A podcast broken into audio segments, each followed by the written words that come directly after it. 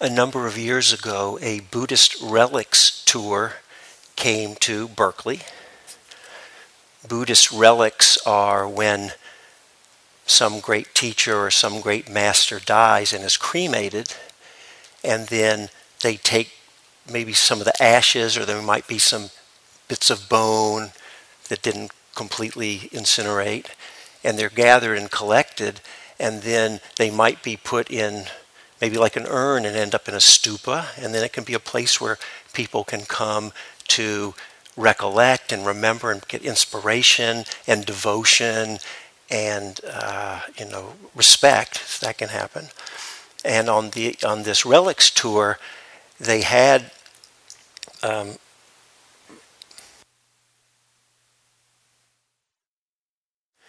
there were little very they had these small glass clear glass bowls and there were small little very small little pieces almost little flecks or just just little bits there the relics. So i went to the tour and um, it was wonderful going there. Uh, it was at the shambhala center in berkeley and it was all an open space so you could see everything but around the sides it was kind of like risers. I don't think you'd say bleachers but it wasn't that big but risers. So you could come in there this beautiful music playing and you'd sit around up there as long as you wanted until you were ready to go down and they had this little gate you'd go through and to go to the relics.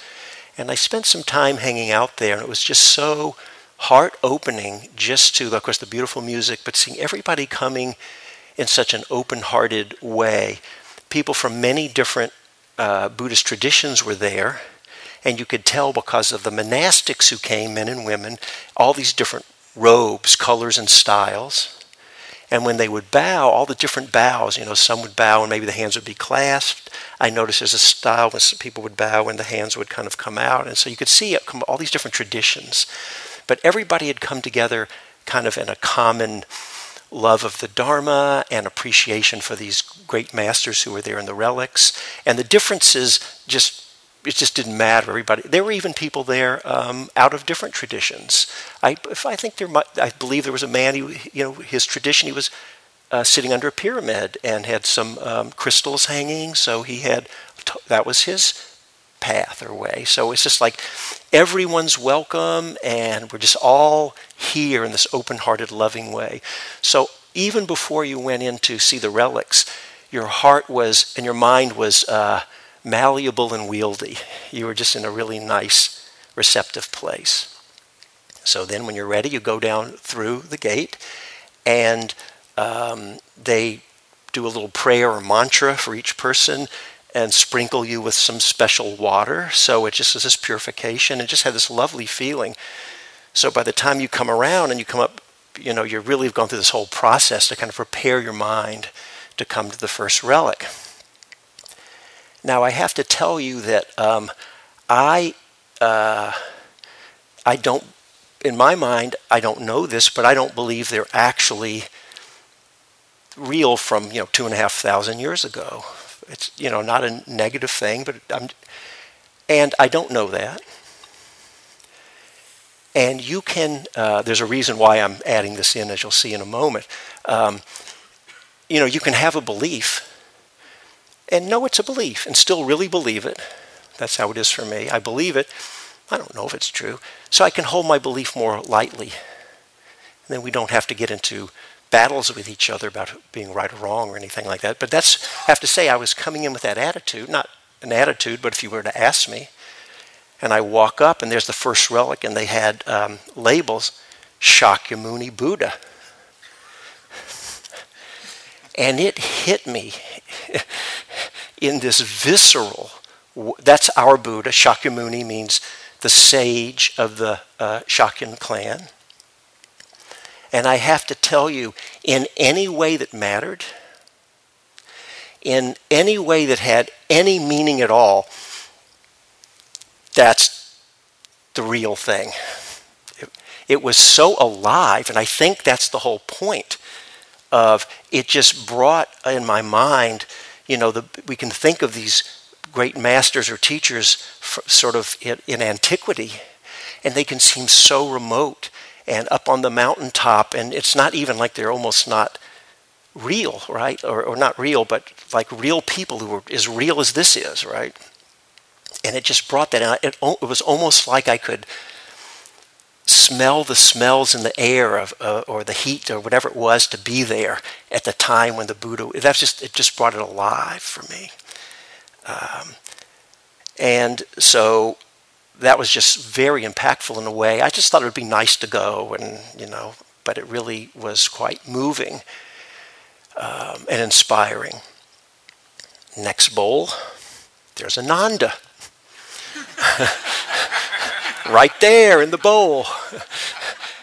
and as we said, Ananda was, I think you all remember, was the Buddha's younger cousin and had been the Buddha's personal attendant during the last 25 years of the Buddha's life. And I believe, just uh, I think I said, sometimes my memory's not good, I hope I'm not repeating, that when you read in the suttas, when quite a number of them start with, Thus have I heard. That's actually Ananda recounting, because he'd been around through all the teachings for 25 years. So that's Ananda speaking with you. So to me, that's that same feeling of bringing it alive. Ananda's here speaking to me. So there he is. That's Ananda. Next bowls, Sariputta and Mahamoggallana. Those were the Buddha's two chief disciples. and then my personal uh, favorite was next, Kondañña. And some of you may know, but this was, I, he's like my personal favorite character. Uh, I think many of you know the story, but I'll just very briefly. When after the Buddha's enlightenment, it is said that when he first taught, he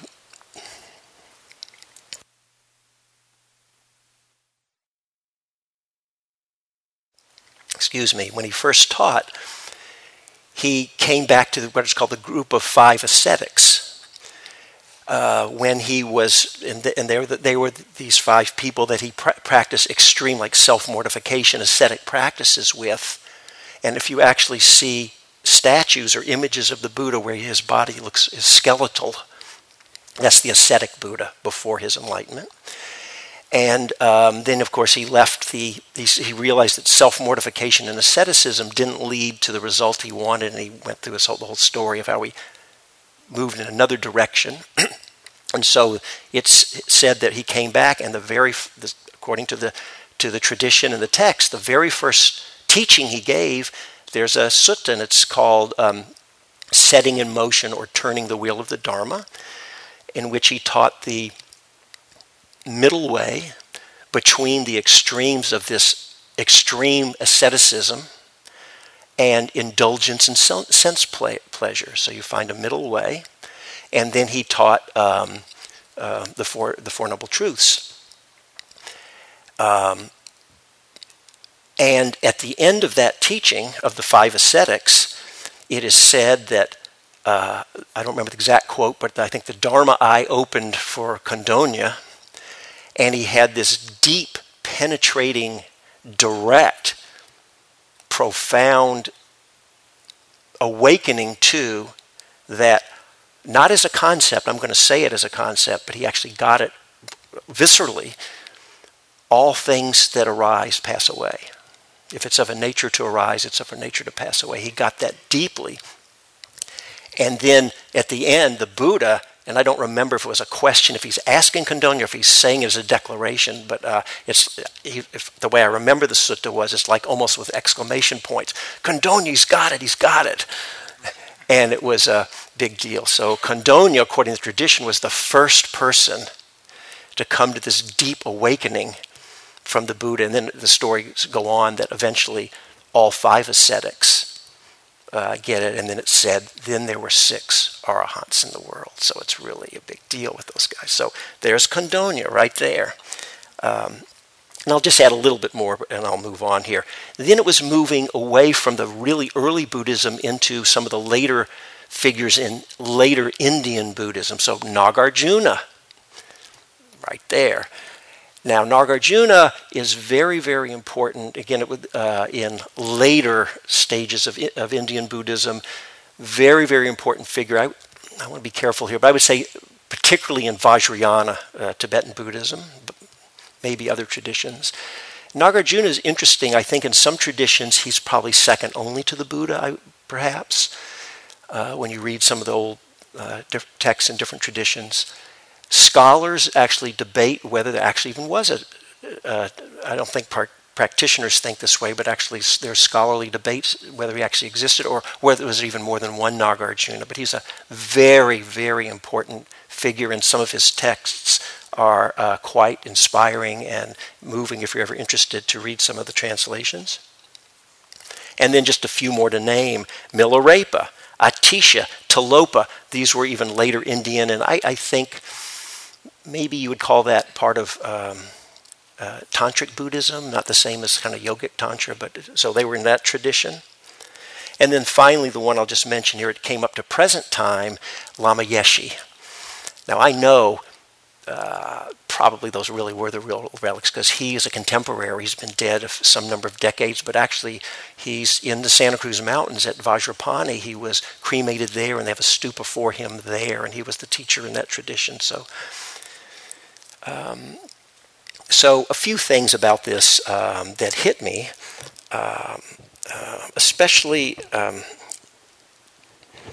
I think what really struck me is how alive, as, as I was saying, it brought the sense of the great masters, the great men and women who've come before us. And, um, you know, when the Buddha taught, it was like this. I mean, of course, they didn't have we don't really know, but wouldn't probably didn't have a, this fancy, you know, modern like that. Maybe I, I envision kind of sitting under a tree in the dirt, maybe, or maybe there were dwellings they would go inside too. So different that way. But it was a there was a person just like this, and listeners just like this. This is how real it was in that moment, right?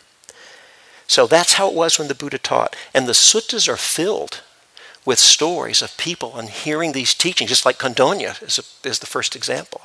And then just in, in the hearing of those teachings, some great opening or shift or enlightenment came, whether they became what we'd call an arhat, maybe we'd say fully enlightened, or they became, there's these other, we haven't talked about here, stream entry or different, but they, let's just say something very profound shifted and opened them just from hearing the, the teachings. There's many stories like that. Now, the, the Buddha certainly uh, must have had a very profound presence, just must have. Um, I may I think I mentioned in my first talk here, I can't remember, but that uh, I have met a handful of people. I did because I, I, named uh, um, um, is one, and Goenka were, were two I can name off the top of my head that I met, and there was a palpable presence there. And I was not particularly, I don't didn't practice in their style. And of course, they had very different styles, but I knew what that person has, that's what I want. I don't know what it is, but there's there's really a again, it's like a palpable presence. Something is powerful here. So you can be in the present like that. Something it can be very moving, and so. Um, uh, but it's also said that the Buddha had psychic powers. So uh, you know he could so he could know like well what was most uh, useful for this group or for this person to help them on their path to awakening. Um, so I think all of that's true. However, I imagine that in addition to all of that, if you thought right now that um, the actual Buddha was here teaching you right now, I'm guessing the quality of all of our listening would probably be on a whole nother level. but so I actually wasn't going for a laugh on that, but uh, but for, but think about it really, right? It's like uh, what's the level of receptiveness that we might bring, and so I I like to think and I believe that part of that is what we, not just what the great master may have whether uh, to, to offer us, but the level of openness and receiving that we bring uh, to meet that uh, is a big piece. And I think this gets back into kind of this thing we've brought up here on the retreat uh, several times this idea of life as your teacher, every moment in your teacher. It's kind of that idea, but uh, maybe you know supercharged. That if we can bring our, our depth of our listening or, or, receptiveness or presence to hear the teachings, and so um, that's something I want to explore a little tonight. Um, so then, what is the message of these great masters? These great men and women who've come before us. This is what I want to spend some time exploring uh, together this evening. Um, these teachings have been transmitted in an unbroken chain to us for you know, we don't know the exact dates of the Buddha, and uh, I don't know what the latest scholarly thing is, but I've heard some people say 2,600, 2,500 years ago, whatever, roughly. These have been translated in, tr- transmitted to us in an unbroken chain. We are the living link in that chain. Right? Not just people sitting up here. All of us, we are the living link in the chain. We are the students of the previous generation. We, you, are the elders of the next generation. It's not anybody else, it's us. It's really each each I'm looking at you. Me too, all of us. It's for us to come to a real awakening. And isn't it true? We're here doing this practice. We don't want to just read about other people getting enlightened. We're here doing this work, right? We want that for ourselves, right? Or we wouldn't be here and we wouldn't have hung in through all the ups and downs and everything. There's something really deep and profound that's alive in us that has us here. So we are doing that work, but that is what we're we're called upon. The Dharma life is calling up, calling us, and we've answered the call. Right. So to live right, you know, um, um, I think most people are good people some people, and everybody, I don't judge anybody's uh, at all. Uh, I'm very, that would be pretty arrogant, right, for me to say what someone's life should be about and what their highest values should be. But since my highest values happen to be Dharma values, that's my value system, I happen to have a, a special appreciation for people who share that set of values. And so here we all, all are um, a phrase I've used on this retreat. And again, you have to find your own, but I'm just offering up that the way I, and really everybody I've been working with in the interviews and everything, these are you. We are people who want to live in a way that creates less and less suffering in this world for ourselves, for sure, and for others. And we want to create more well being. That's what we want our life to be. That's the, our legacy right? In the future, we are talking about impermanence, and we know uh, everything, you know, this center won't exist forever. They'll come someday, and there won't even be any trace that it even existed, or that any of us existed. Nobody's going to remember me, right? So, what I find of value, and I think probably many of us find a value, is what is of value then? And that's the legacy that we leave the quality of, uh, of uh, aiming ourselves in these wholesome, I like the word beautiful. That's just for me. Uh, really beautiful hearts and minds in the directions we want to go, right? Um, sometimes we can think of this term enlightenment we use as being something very far away. And we use this word nirvana in Sanskrit, nibbana. And I'll just share with you, and you, this may not apply to you, but for myself, I actually don't tend to think so much in terms of the nibbana in my mind because it, it, we just want to be careful that it doesn't pull us out of right here and right now. So I don't know about all that, but I'm very interested in this moment to moment taking the liberation through non clinging as far as I can. taking the, the, the, this loving good heart as far as I can. I don't want to um, uh, say, well, I want to free myself from clinging to here, but at this point on, it's okay to cling. That's okay with me. I want to take as far as I can.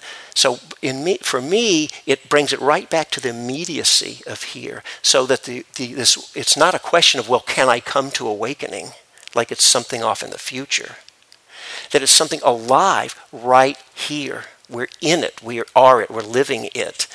And so um, we want to just stay attuned to that so we don't get caught in because um, one of the things I've been hearing today, it's uh, in the last couple of days, uh, for several people expressing concerns about. I'll share a, a story that uh, I think was one of my very first uh, meditation retreats, a 10 day retreat. And I remember leaving it in tears as I'm driving away, um, grieving over the beautiful meditative states I was about to lose after spending 10 days practicing non clinging, I was clinging worse than ever as I drove away and worried and can I keep it up and I'm going to fall into my old ways and everything. And I got stirred up in all that. And right then, um, it's pulling me right, at, I mean, it's not pulling me out of the moment because that is what's happening in the moment, right? But the stir up in my mind was all this worry and, and the story I was creating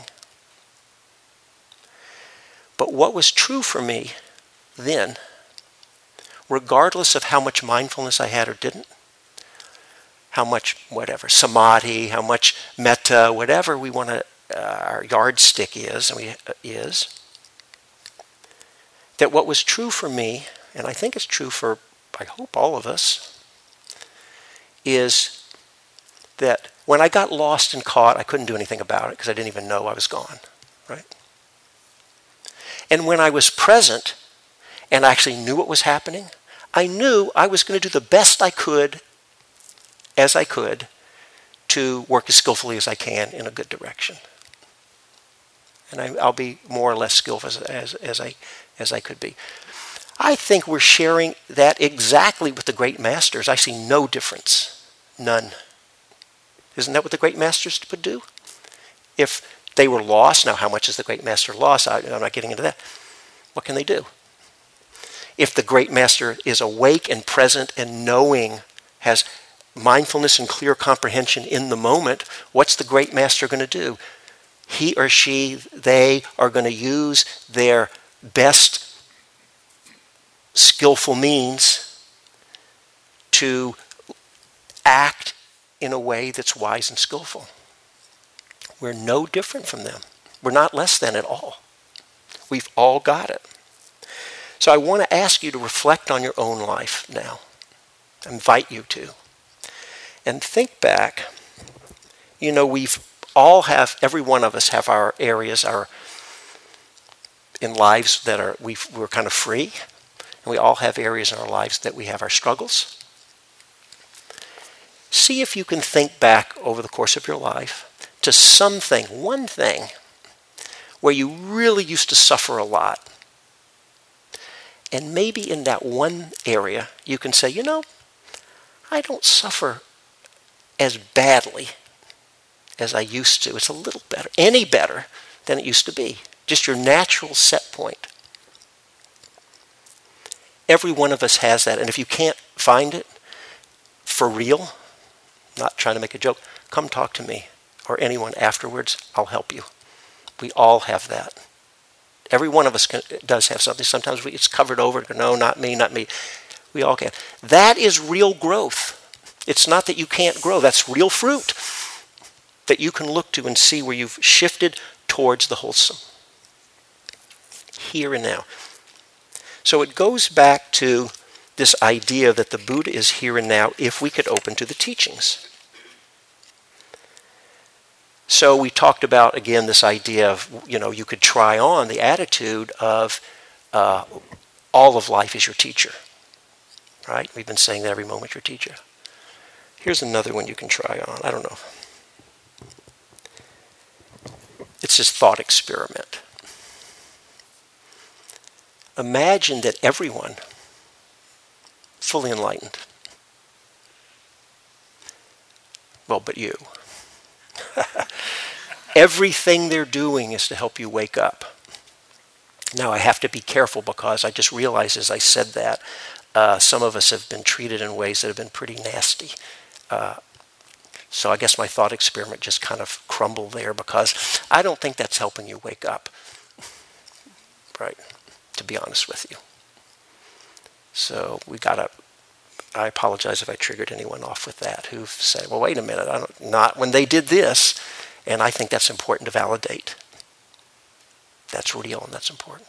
But I think you get the idea. Maybe we can carry it. Let's just say in ways to just when that's not when we're not having that kind of level but then like all the people here on retreat who are walking around and bothering you or um, uh, whatever you know not that they, they should you know but wow everybody's here enlightened and doing what they're doing here uh, for my awakening.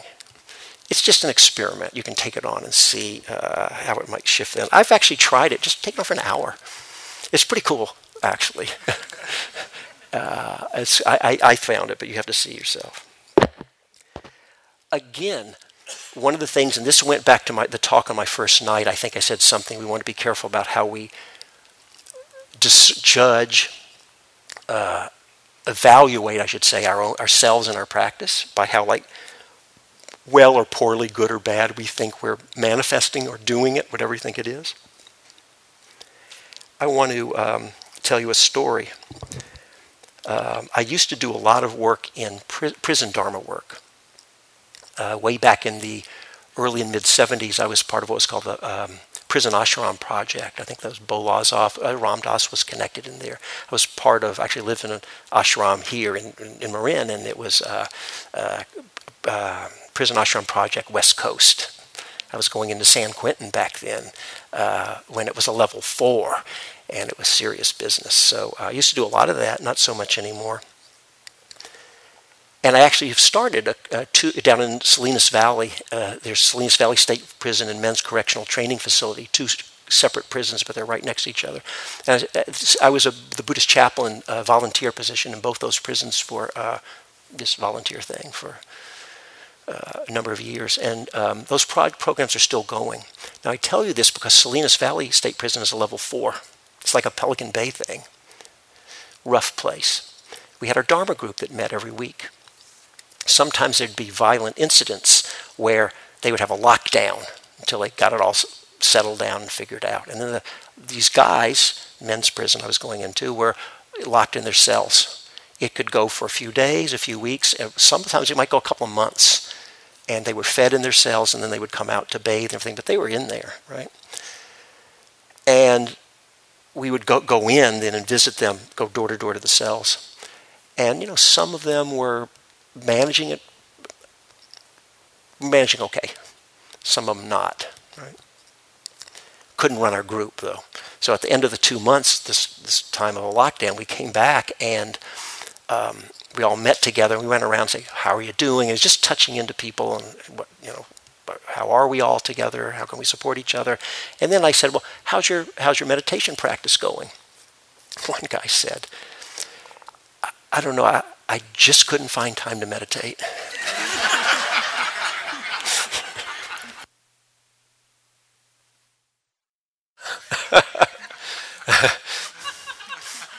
I love that story. It's one of my favorite.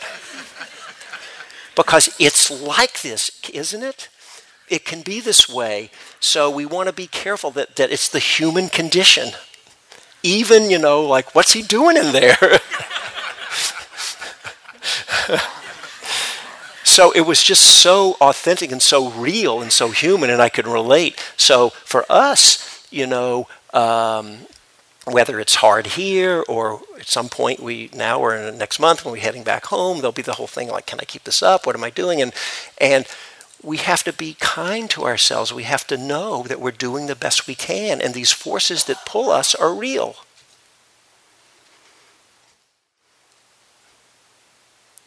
You know, uh, my father, you know, I wish my memory is better. I can't tell which stories I told in my other talks. I'm probably, I, I don't even know if I'm repeating. So, uh, for my father was an infantryman in World War II. So uh, it landed in, on the beaches of Normandy about two weeks after D-Day, fought through the Ardennes and the whole thing. And um, so it was, you know, formative for his whole life. And uh, I grew up watching World War II movies with my dad.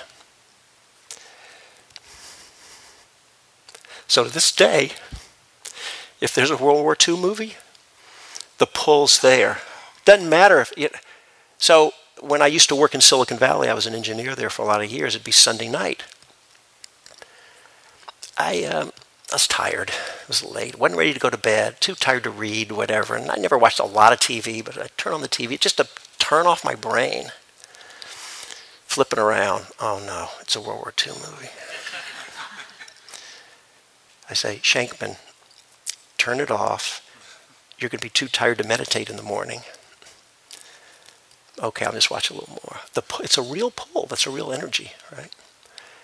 Um, and um, plus, I've seen it three times, and it's no, it's a bad movie. and I'm even telling myself, nothing's actually happening. They're not like charging up to take that hill. There's a director yelling action and cut. it's not happening. And I'm there. Next thing you know, two o'clock in the morning, I'm turning it off and I go to bed and I didn't meditate that next day. Right? So before we can start to uh, make these choices in ways like that's not really how I guess I would want to spend my time, except if I'm really honest, no, that is how I want to spend my time because that's how I spent my time. Right? So when we go out, we want to recognize that we're all doing the best we can. We're doing the best we can here on retreat and in life. Okay, so it's like this. I want to give you good news and bad news.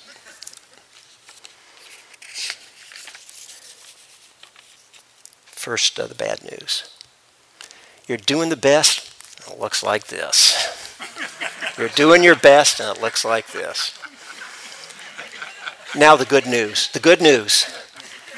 You're doing your best. It looks like this.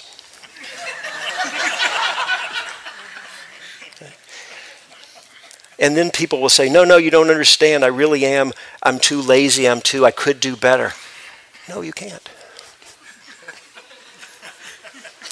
How you're showing up, including watching the World War II movie until 2 in the morning is how it is. Now, I can work with that and make changes and do it. But uh, here's one of the things that, you know, we've got these conditioned patterns. I imagine if you take a, a, a large, a huge oil tanker out in the middle of the ocean and it's loaded with oil. So these things are what, how long? Few hundred feet long, or I don't know, a few 100 yards. I don't know. They're big, heavy. And you're heading in a certain direction. If you want to turn, you don't turn like that. Uh, you have to plan way ahead, I'm guessing, right? Because you've got a lot of momentum moving in a certain direction. So if you want to turn by a certain point, you probably have to start way ahead and you turn, and then slowly it starts lumbering maybe a little around. Eventually, it gets going in a new direction, and now it's got the power and momentum in that new direction. It doesn't turn like that. Our conditioned patterns have been, we've been practicing these for a lifetime, or if you believe in Buddhist cosmology, lifetimes. They don't turn in a moment. And we judge ourselves because these patterns are there. Um, and I love the story from Ajahn Chah um, about growing a chili bush he says if you want to grow a chili bush, you, um, you plant the seeds, prepare the soil, plant the seeds, water it, protect it from insects. You've done your part. How fast or slow it grows, that's not up to you. That's up to nature. He said, but in our meditation, we expect to plant the seed and have it grow, flower, and produce chilies in one day. So we have to take be the, the bigger view, right? and know that we're on this path. We're all deeply committed on this path. Right? And so these conditioned patterns that tend to drive us and that come up or we, we judge ourselves, you know, they really are like little computer programs that got programmed in our in us. And it's sort of like you've got the icons on your screen. I'm old school. I don't know what it is now. Everything's kind of like Google Sheets and everything. But I was back like Microsoft Word and Excel. So hopefully at least know what that is. if you click on the Excel icon, you're never going to get Word.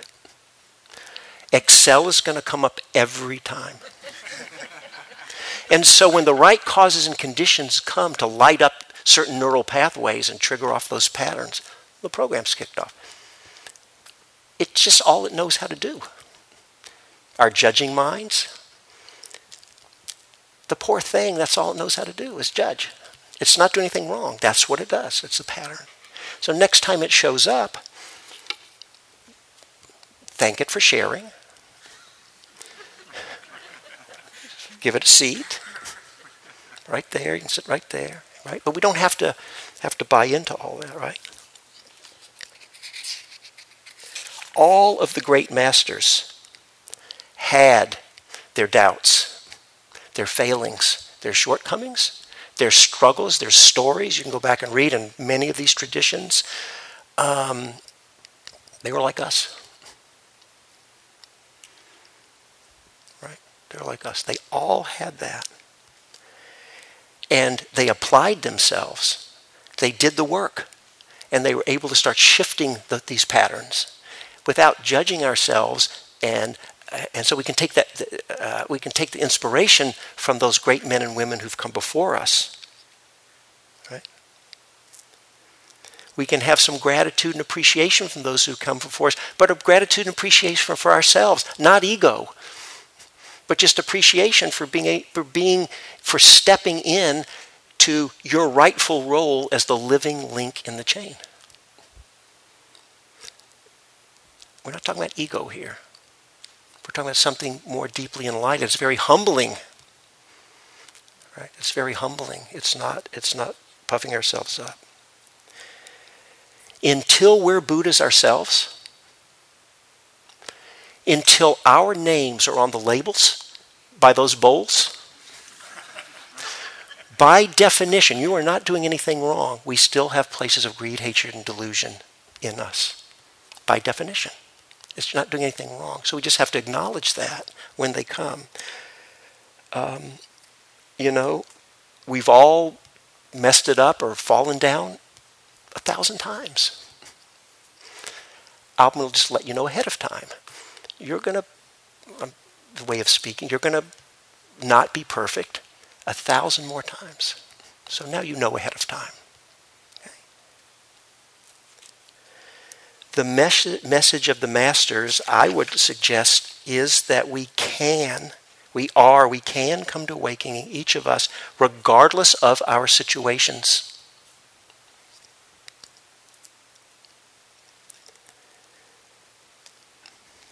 Now, there are areas in life where we have real limitations. I have to say that. So, for example, it doesn't matter how much I practice, I finally come to realize I'm not going to get in the NBA. It's just not going to happen. It doesn't matter how much I practice. I'm looking at James. I don't know why, but I was. we talk basketball sometimes. That's a real limitation. I'm never going to run a four minute mile. Right? Just, that's, a, that's real. I'm not going to be a musical genius like a Mozart because I just don't have that. Doesn't mean I can't learn to, pl- to play music, right? There's certain real. I don't have the mind. I was an engineer. I think I have a good mind, but I'm not going to be like the world most brilliant physicist. I just don't have that kind of mind. We all have real limitations in the world for sure. But in the areas of wisdom, compassion, these quali- Dharma qualities of the hearts and mind, there are actually no limitations. That is literally true.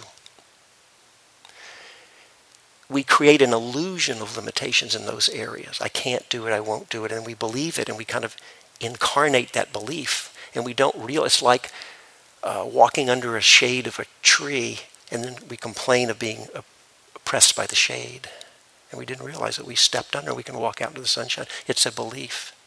That yes, we have to do our work. These are conditioned patterns. Remember the oil tanker image. There are no limitations. Um,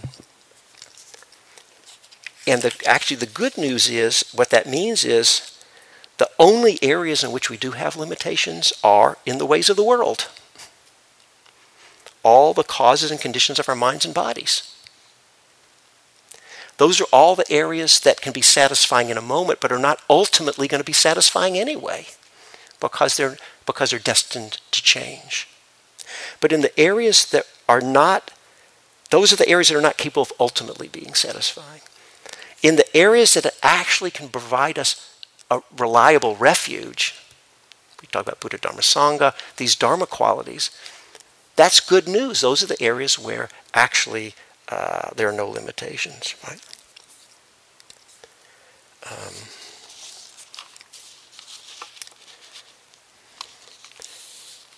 There's a lot of water imagery in the old Pali texts. It's beautiful imagery.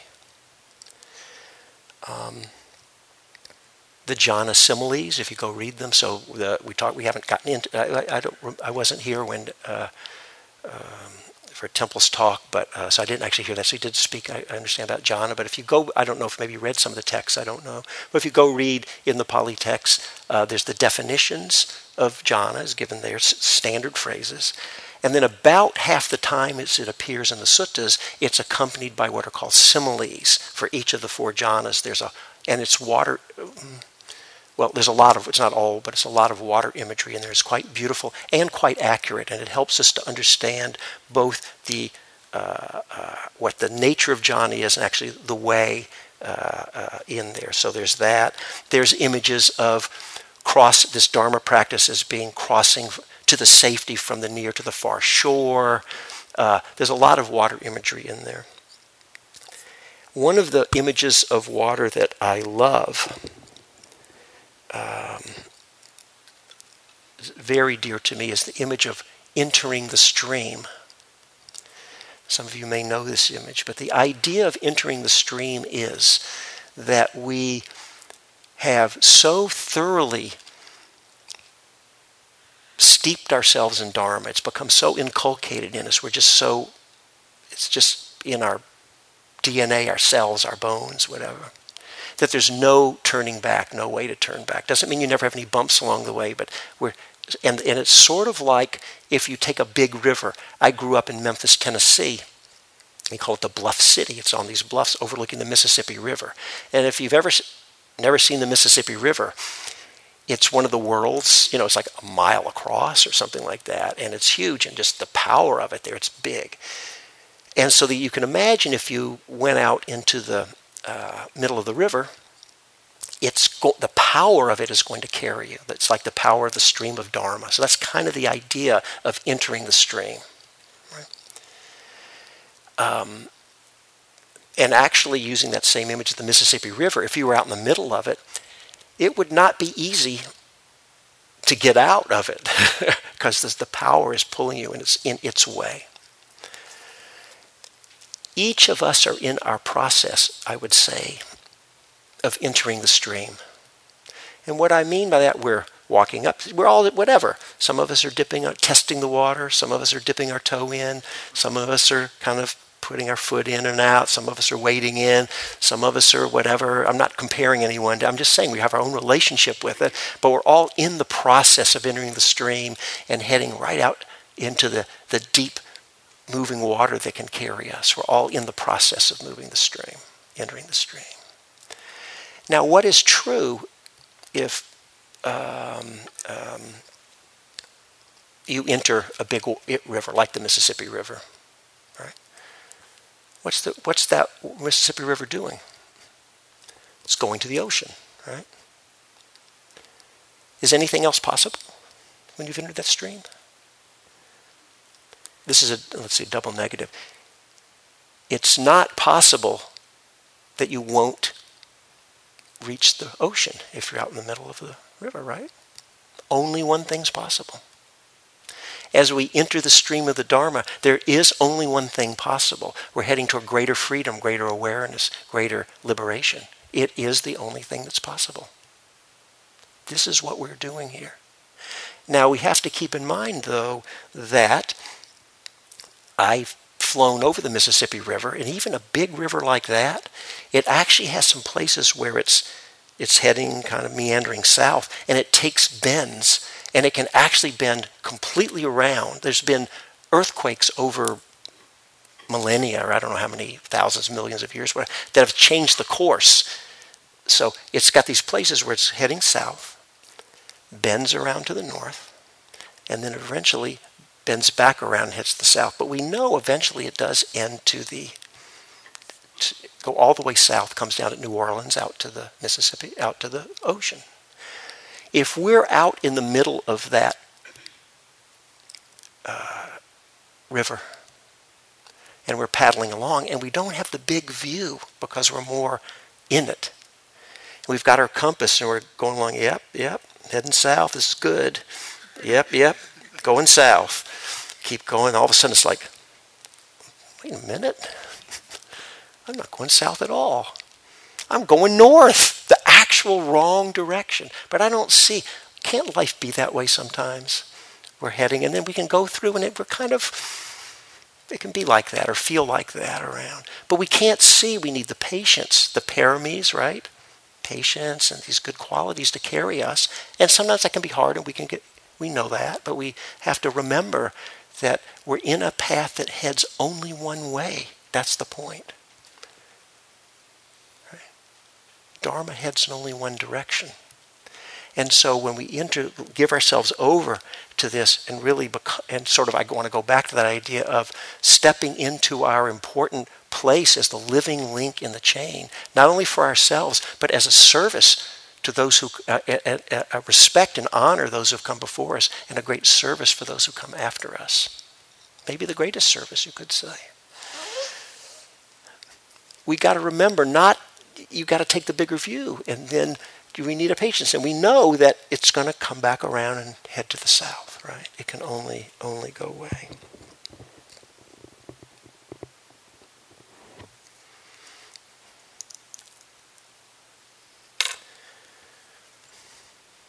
So I just wanted to offer some reflections like this this evening.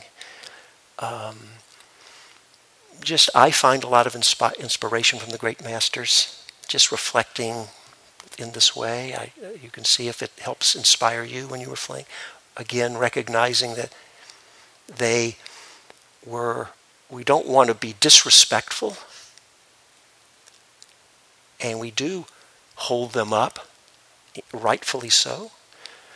But we also want to do that in the way that doesn't make it remote from us, inaccessible to us. That, oh, that could never be me. We want to, again, it's not ego, it's actually humbling. Right? But to know it's touching into something deeper in us that's alive. And if we can touch, so when we go back to where the Buddha is alive, I don't know if you can see where I'm touching. That's me. For you, you don't, you know, you can. Some of you, are actually touching there. That's where the Buddha lives. Right? It's not a little um, brown and black flecks in the bowl, right? And even these beautiful images up here, which can be so inspiring, and I, and I, I have a lot of appreciation for them, they're pointing you back to where the Dharma is alive right, for each of us.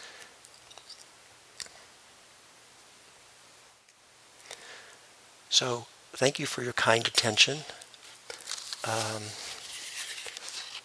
I've ended just a, it's about 20 after, and what I'd like to do is just we'll, we'll ring the bell and we'll have a little extra time for the walking period. But I'd like to just ring the bell and maybe take a couple of minutes to sit silently together, um, and then I'll ring the bell to. Uh, uh, to end the period.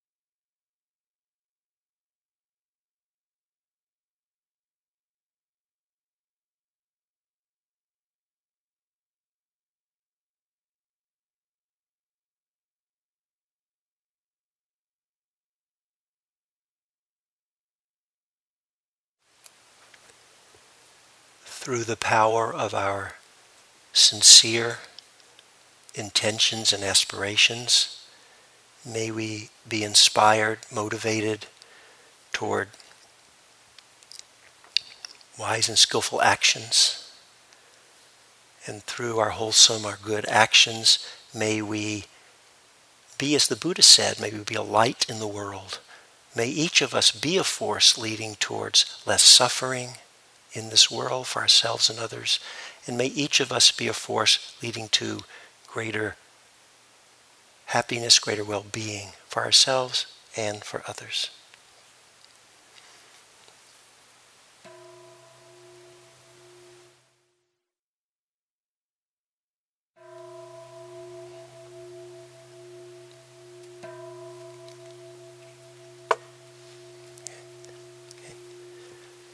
So it's 8:23. So you'll have a little extra time for, and then for those who will come back for the uh, nine o'clock uh, sitting.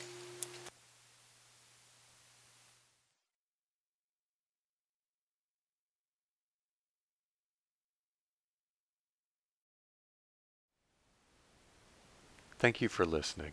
To learn how you can support the teachers and Dharma Seed, please visit dharmaseed.org slash donate.